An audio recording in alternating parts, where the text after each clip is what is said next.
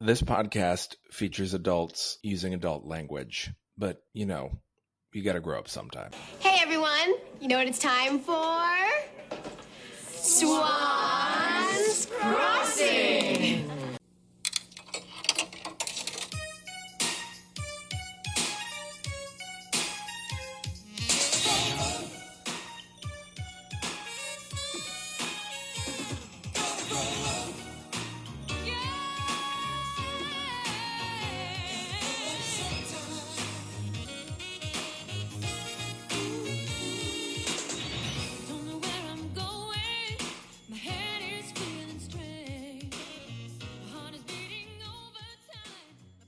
That's great. Seattle, for all its its many issues, it does have a really great theater scene. So It that's cool. does. It Yeah. does. And the people within it, like that's the thing that I noticed about Seattle. Like 90 to 95% of the people in Seattle theater are not jerks.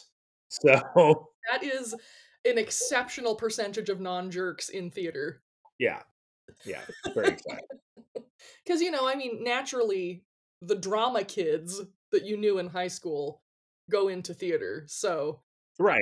you know, it, it's a it's a mixed bag. Let's say that. It really is. It really is. It really is. I was one of those drama kids. And let's be honest, I was a jerk in high school. Were you? Like I was I was such a turd. No, No, absolutely. I can't wrap my head around this. Well, I appreciate that because a lot has changed.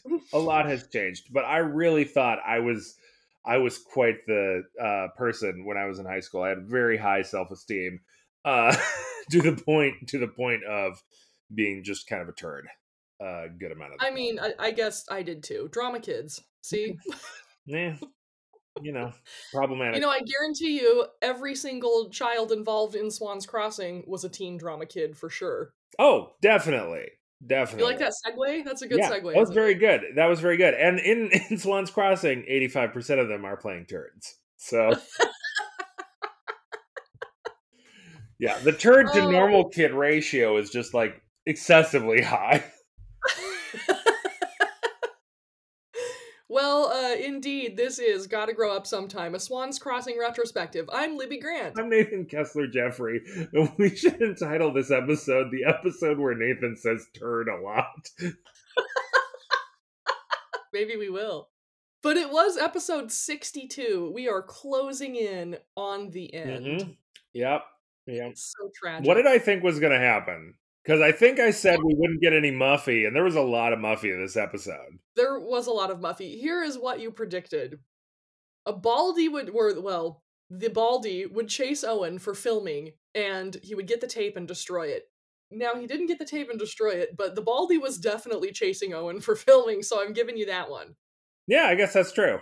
You, pre- uh, you predicted that Mila and Sandy would stay mad at Owen, they would form a pact about it, and this would become the key to their becoming friends. Not exactly. Kinda. I really wish that that had happened, though. Like, don't you? Don't you sort of wish that that had happened? Maybe it'll happen later. We'll see. Sydney tries to figure out how to stop Garrett's evil plan. That did not happen. Callie would obtain the birth certificate records and would confront Garrett, although you thought maybe this will be saved for the finale episode. Yeah, I'm now I'm now fully banking on the this happening in the finale episode. You predicted that Callie and Jimmy would explore the estate at night and would find the snake pit. I mean, you that's like 75% true. Yeah. And not a ton of Neil, JT, and Glory, unless it would be JT and Neil explaining to Sydney about the birth certificate. That, I mean, we did not get JT or Neil at all. We got some Glory, but it had nothing to do with the birth certificate. So I don't know how to how to score that one. How they how they uh used Glory in this episode episode an episode Ebizob. episode um how they used Glory in this episode I thought was really effective. So Yeah, yeah. It was a it was a, an exceptional use of Glory. Her she stayed true to her character and everything. It was great. Yeah. Let's talk about the thumbnail because on the shoutfactory.tv thumbnail for episode 62 of Swan's Crossing, we see uh, the main room of the Rutledge house framed by draped furniture and boxes. And there stands Muffy in a white blouse and blue blazer, her hand to the back of her head like she's trying to sort through a lot of confusion. Next to her in white stands Sydney, who looks like she's explaining something. And in the thumbnail, it looks like Sydney is wearing a much nicer outfit than Sydney is actually wearing in this episode, which I'm sure we will talk about. We'll talk about it right away, too, because we open on the Rutledge mansion. Ralph is searching for something among all the boxes and detritus of remodeling. He hops on his transportation device, which he just won from Neil and JT, and gives the command, kick it, whereupon he rolls a few feet before bailing. Yeah. And specifically, the command is yo, kick it. Excuse me, yes. Yo, kick it. Yo, kick it. He is wearing towels and like washcloths taped to his elbows and knees for safety. I thought for a hot second these were actual like elbow and knee pads, but no, no, they're not. Yeah, they're they're tea towels and tape. It's great. Owen is crouched in the boxes filming this happen, and I, we're going to talk more about that in a hot second. But Yeah, you you kind of like you can't re- you don't notice Owen. He's very stealthy in the in the opening of this. yeah, scene. you see him, but it's very brief, and he's very like hidden. So Ralph is searching for something. Sydney walks in wearing a cutoff sweatshirt, bandana, and sweatpants. Yeah, bandana like wrapped around her head, not like it's uh, around her neck or like it's rolled up like a headband. Like she looks like uh uh what what did they God what was the trend among like Latin American youth a, a chola?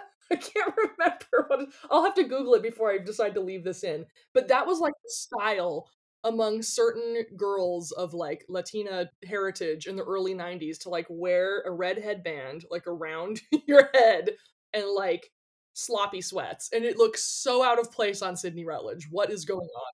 I mean, let's be honest. If anybody could pull it off, it is Sydney Rutledge, but it does feel extremely out of place. It's so out of character. Like this is how she loafs around the house. I don't buy it. We have seen her before in like weird silky two-piece pajama sets and and robes loafing around the house. This is just The- this is odd. The fact that she owns sweatpants is hilarious to me. it is. Her face is covered in some kind of like cosmetic mask, and aside from the skincare, it is just it's not Sydney at all. It, it, I Yeah. wondered. I actually had in my notes. Is part of her becoming a better person that she's getting sloppy? Like, is is ironically Sydney turning into Sandy Swan now that she has convinced herself that she is not Sandy Swan? These are great questions. These are great questions.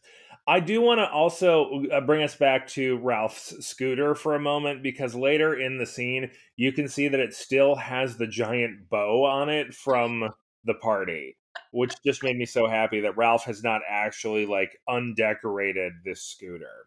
He also he refers to it we we call it a scooter because that's what it is but he refers to it as the world's only voice controlled automated three speed skateboard dude Yeah.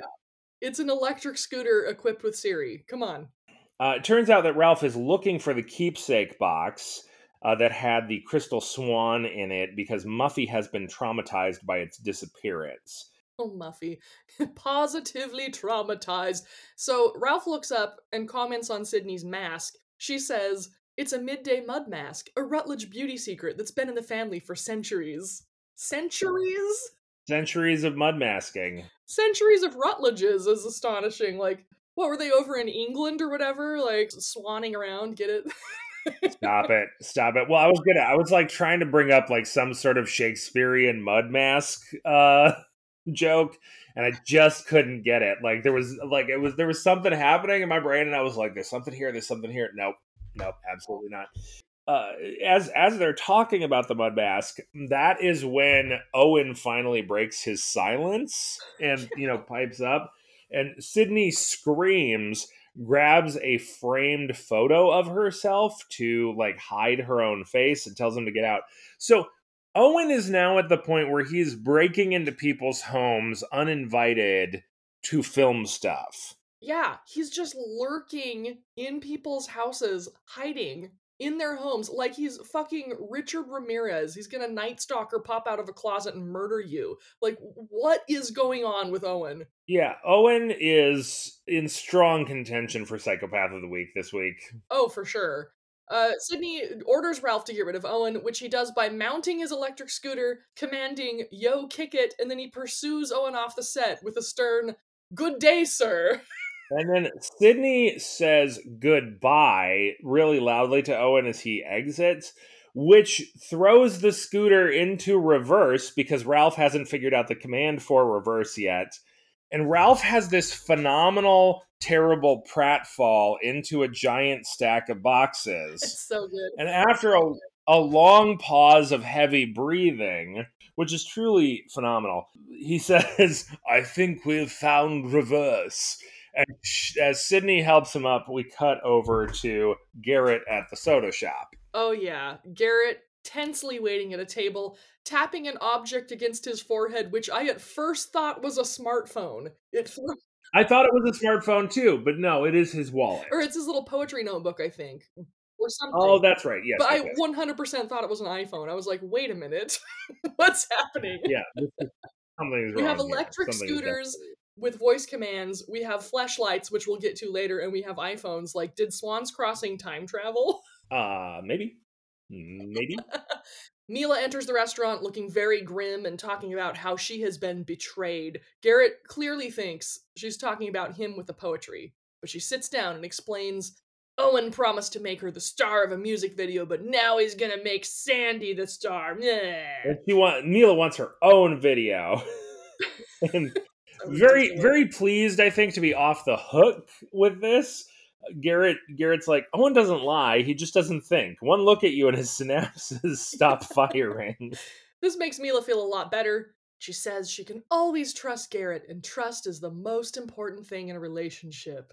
My favorite thing about it when mila does this gushy stuff is is that she is completely unable to pick up on the guilt that is written all over his face I know, it's so, so funny. I totally love that part. he asks if he can do anything to make her smile she immediately asks him to read her a poem Like, what, Garrett? Stop asking this question. You know what she's gonna say. yeah He looks her right in the eye and he says, About those poems, I think it's time I tell you the truth. Ba ba ba. We cut to Callie, who is worried about going to her like family estate in the dark. Yes. As they're talking about like the bony fingers of her ancestors as specters, Saja walks in, puts a hand on Jimmy's shoulder from behind, and Jimmy like freaks out.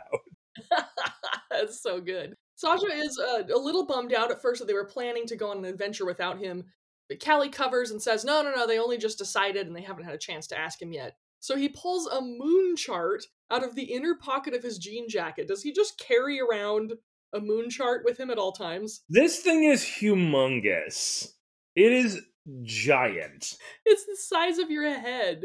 And he points out that there should be enough moonlight to see by. And then he says they'll bring a couple of flashlights with them just in case. Now, of course he meant flashlights, and it was just like one of the many flubbed lines that has remained forever in Swan's Crossing, but it's still fucking hilarious. Mm-hmm. Mm-hmm. oh, it's great. Uh, he pulls them in for a group hug and starts talking about enjoying this like long trip together to pursue the great Mamba Jamba.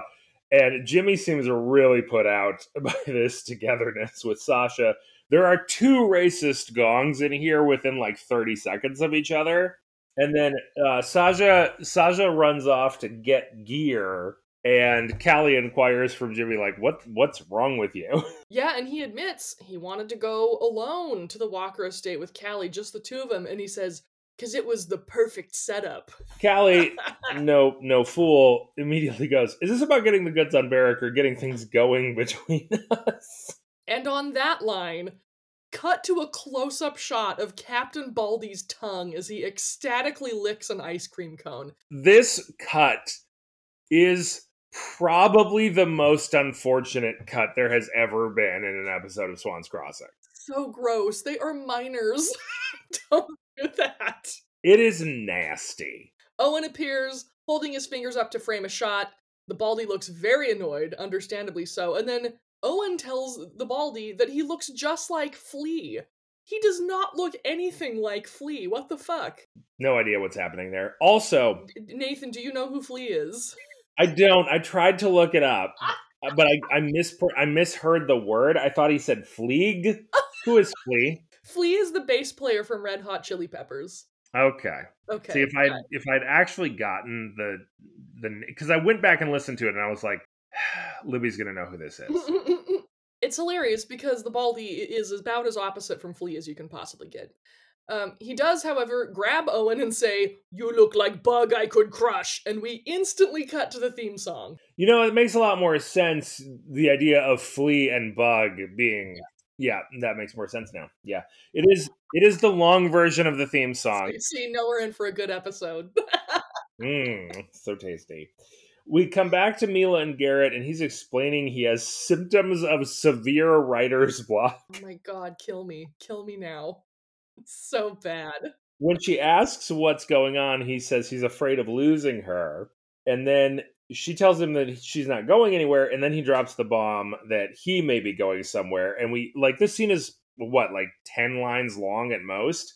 Oh, And- maybe. And we cut to Sandy crying in Glory's room and playing with the googly eye on one of Glory's stuffed bears in a way that makes you think she's planning on doing this with Owen's actual eyeball. so good. She's she's like really crying for real, real tears. That Mila is more important to Owen than Sandy is. Camera pulls back from like her hand molesting this bear's eye, and she is like Glory kind of has her arm around her and is trying to to talk her through this crisis. And in the middle of Sandy's freak out, she rips the teddy bear's eye off. Right. I love it. Sandy keeps going on about how many years they've spent making music together, and Joe oh, must not really care about her, and blah blah blah blah blah. Rips the other eye off of the bear, so there's now this eyeless polar bear. She has fully blinded this bear. She has Oedipus the bear. maybe maybe that's the title. Libby, Oedipus the bear. There's a lot of other blinded characters in like history and mythology. You picked the one that is not known for blindness, but for like incest. The one who blinded himself because he fucked his mom. Yeah, yeah. That's what you. That's what you did. That's where my mind went. Okay. Anywho. Glory forces Sandy to look in the mirror and says she's talented and pretty. Glory says something that I think is supposed to be I'm red and puffy, but no matter how many times I listened to it, all I could hear was I bred a puppy. Oh, okay. See, I sometimes I just gloss over stuff that I that I don't understand. It took like I kept listening to it trying to catch what she, what she said, and it took me a few times of going over it. I still all I could hear was I bred a puppy, and it was only as I was writing it out that I was like, "Oh, she meant I'm red and puffy." Glory gives her like some encouragement and seems like the impression that I'm getting from Glory is that she thinks Sandy should go ahead and do the video with Mila because it'll make Sandy look really good because Sandy's the better singer. yeah, I mean that seems to be Glory's plan. And she asks Sandy, "What's she going to sing?" Sandy does a tearful a cappella rendition of "Am I Ever Gonna Get Over You." It's a lot and she is she is fully damp. Like this It goes on for a Like- while. snot coming out of the nose, eyes red and puffy, still wet from the tears. This is a very damp rendition of this song. And from that close up on Sandy singing sadly, we cut to another shot of Captain Baldy eating sweets. This time, it's a chocolate bar. Yeah. Owen returns, telling Captain Baldy that he's going to look great in the music video. Captain Baldy gets up, immediately shuts that down, and he says, You point thing at me, I make point of you. Owen finally seems to get it that people don't enjoy being ambushed and having cameras stuck in their faces, and uh, he agrees not to film him. The Baldy wanders off with his Hershey bar, while doom music plays subtly in the background. Uh, we cut over to Sydney and Ralph. Ralph, they're having this conversation. They cannot figure out why Muffy wants the box. And we get this flashback of Sydney opening the box, finding that crystal swan in it. Then Sydney says that she brought the box back into the big main room of the Rutledge estate, which is where they currently are, but nobody can find anything in here because it's all, you know, boxes. And this this renovation at their home has been happening all summer. people with money can get crews to come in and finish a renovation fast. I, I know because I don't have enough money to like compete with all the super rich people on the island who keep getting all their renovations done when I just want to get my floors and my windows fixed on my house. Like, come on. Well, I'm sorry you can't. That's so you long. just can't. Um, so yeah, Ralph gets up to continue continue searching. He says, "What seems to have what seems insignificant to some can have a devastating effect on others." And then we cut to commercial. we come back. Jimmy seems to be trying to backpedal his previous comments to Callie. It's not working. He uh, he admits it to being a little bit of both wanting to get the goods on Barrick and also, you know, smooch with her. I love this slow, like long, tension filled build up to an almost kiss, knowing, of course, that Saja is going to come bursting back in and interrupt. I know they get so close to actually kissing. It's like their lips almost touch. And of course, Saja shows up. Saja has been gone for, I don't know, maybe a couple minutes. He returns with all the gear for their trip to the Walker estate, which is like a huge backpack packed full of shit, a bunch of pots and pans hanging off of him, three bedrolls. Like, he is loaded to the gills with camping stuff. How did this happen in moments? Right. And and rations, or as he puts it, rations. Rations. rations. And uh, as they they kind of look at Saja in astonishment with all of his crap, we cut to the outside of the shop where Captain Baldy has strapped his weird satellite dish and spinning ball listening device to his head and has apparently been spying on them through the wall of the Tulin Die. Yeah, he says something in his made up language and runs off. We cut over to Mila and Garrett, who has explained that he's going to be leaving for France because every Booth for four generations has gone to what in French translates to the Walden School. Mila asks if that's like Walden Pond. it's not. It is not at all. Um, also, I love I love the idea that that for that as teenagers, every Booth man gets locked up. Probably best for everyone. Mila says she understands why Garrett's so upset, and she says, I can live without your poems, but I can't live without you. And I was like, Mila, try it for five seconds. You'll, I think you'll be okay. Back at the Rutledge mansion, Sydney is attempting to learn the commands for Ralph's electric scooter. They appear to be as follows. Of course, Yo Kick It starts it. First gear, the command is keep it coming. Second gear, bring it on home. And third gear, swing. Do you remember when swing was a thing?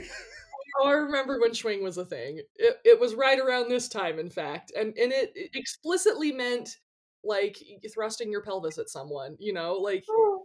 why is that for third gear? But anyway, Sydney yells swing and then screams as the scooter speeds her into a stack of empty boxes. And at this moment, Muffy enters. I want it also noted that at this point, Ralph is also in a mud mask. Yes, he has donned the, the midday mud mask for beauty. A great Rutledge family tradition for centuries. Muffy dresses Ralph down because he was supposed to be doing a task, and Sydney tells her mom that when she wins the election, she'll buy her a new keepsake box. But Muffy says, No one can replace it. And we cut to commercial. Yeah, she is not mollified at all. We cut back to Sandy singing her heart out right in Glory's face. So I guess she's cheered up now. Just right, right in there. And they're dancing with the eyeless bear, singing together and using the bear's like muzzle as a microphone. Glory insists that Sandy march over to Owens and tell him the way it's gonna be and demand that she gets her own music video. And she tells Sandy to keep the bear too, since she has mutilated it. Sandy tries to get Glory to come with her, but Glory insists Sandy do it herself, pushes her out of the room, and we cut back to the Rutledge house where Muffy, Ralph, and Sydney are all digging through boxes in the living room. Clock begins to chime. Ralph says it's time to prepare dinner, so he mounts his scooter and exits with a yo kick it and gives an off camera swing. And Sydney confronts Muffy about like what is going on with this keepsake box because it isn't like her to fixate fixate on objects. And Muffy Muffy just will not explain. You know, in, in one of those in one of those ways that only makes sense in that we are trying to string the audience along for future episodes. There are things you don't know. I can't explain right now. I know, right? For no apparent reason, I can't tell you now. She promises to tell Sydney that once the election is over, she will tell her everything. And Sydney asks if the election is close. Muffy, very disturbed, says, It appears we're about to enter the fight of our lives. Yeah, yeah, this is definitely a life or death scenario. The mayoral race of a tiny town in like New England. Yeah. Yep. Jeez. We cut over to Callie, Jimmy, and Saja walking through fog on the old Walker estate. The guys doing a military marching chant at the literal top of their lungs. They are screeching it. like, weren't they supposed to be stealthy here? I know they they assume that Barrick is the great Mamba Jamba and Barrick is gone, but like maybe he has accomplices, you know, keep it down a little. They find a spot to set up camp, and as they're doing this, they, they essentially just like drop all of their gear. It's it's this fantastic moment where they get into the the quote unquote clearing on the set where they're going to set up camp, and just like everything drops. Fantastic. It is great. And as, as the boys begin setting up base camp, the camera pans down into the brush at their feet to reveal the huge python just slithering around, being a snake. Freeze frame, roll credits. Oh, so intense. My god. No, it's not. That was a super boring episode. It was very like this. This was the least banger episode in a long, a long series of like not great episodes. So I, I feel like even the Nudibranch banquet outdid this one. Well, um, are we in agreement that Owen is the psychopath of the week? I think so. I think uh, Garrett Garrett really is remarkably normal this episode. Yeah. He even came close to telling the truth. I mean, the only other person who's really in the running for it this episode is Sandy. Yeah, but I don't think she's that like I mean, she did mutilate a bear, but she did mutilate a bear, and she is very damp. Psychopath of the week goes to goes to Owen. Dampest goes to Sandy. yeah, yeah, I can agree to that. Okay, what's our swan count? We had one new fake swan, just the swan in the credits. Uh, so that brings us to seven imaginary swans, 24 actual swans, 151 other swans. Libby, there have been no new actual swans. We have three episodes left. I know. I, I honestly can't remember if there are actual swans left in the rest of it. I would be utterly shocked. Maybe though, we'll see. You never know. This show can always surprise you. All right, I'm gonna hit Muke. M- Muke. I'm gonna hit Muke. Fuck. I also I want to point out one more yeah, thing. please do. The very first line of this series references the family vault. There has been no family vaults anywhere in this entire show. Well, uh, maybe we'll see a family vault somewhere. Uh, you know, we still have three episodes, so anything could happen. I doubt it. You know what we don't have, Libby? We don't have a vault set. All right, I'm gonna mute, and you give me your predictions for next week. I think next week we're going to get the beginnings of Garrett's plan to help his dad by using the birth certificate to throw Muffy's campaign into disarray. So that's what I think happens. Uh, I think we also get the exploration of the old Walker estate. Maybe the kids find the snake pit. I I live in hope that they're that they will find the snake pit and figure out like maybe get some clues as to what's going on there. I think Sydney continues to obsess on what's going on with Muffy in the keepsake box and keeps looking for it. Maybe finds it. That probably won't happen next episode. Uh, I think Sandy confronts Owen about the music video and wants her own video or wants to be the star anyway. I don't think I think we get another JT and Neil Light episode next week. And I don't think Barrick is back yet as the kids are exploring the Walker estate, but they might run into Pegasus. They'll definitely run into the Baldy. Ooh, ooh, maybe the Baldy comes to make a report to Pegasus at the Walker estate based on the information he got about the kids, and the kids observe it from hiding. That's what I think happens. Okay, well, as we continue racing toward the brick wall of the ending of season one and all of Swan's Crossing, it certainly is getting tense up in here. It certainly is. Thank you to Richard Winsler and Steve Lane for the use of our theme song Gotta Grow Up Sometime from the hit show Swans Crossing. And if you want to find us on social media, just go to Instagram at Swans Cross Pod. Twitter is a hellhole now. I, it probably won't exist anymore at all by the time this podcast comes out in early January. Um, and don't forget to send us DMs with your questions for our very last episode, which is the retrospective retrospective. And until we can see one another again, take out your stress on the eyes of your stuffed bears. Oedipus them. Oedipus your bears. No! No, don't do that! Bye!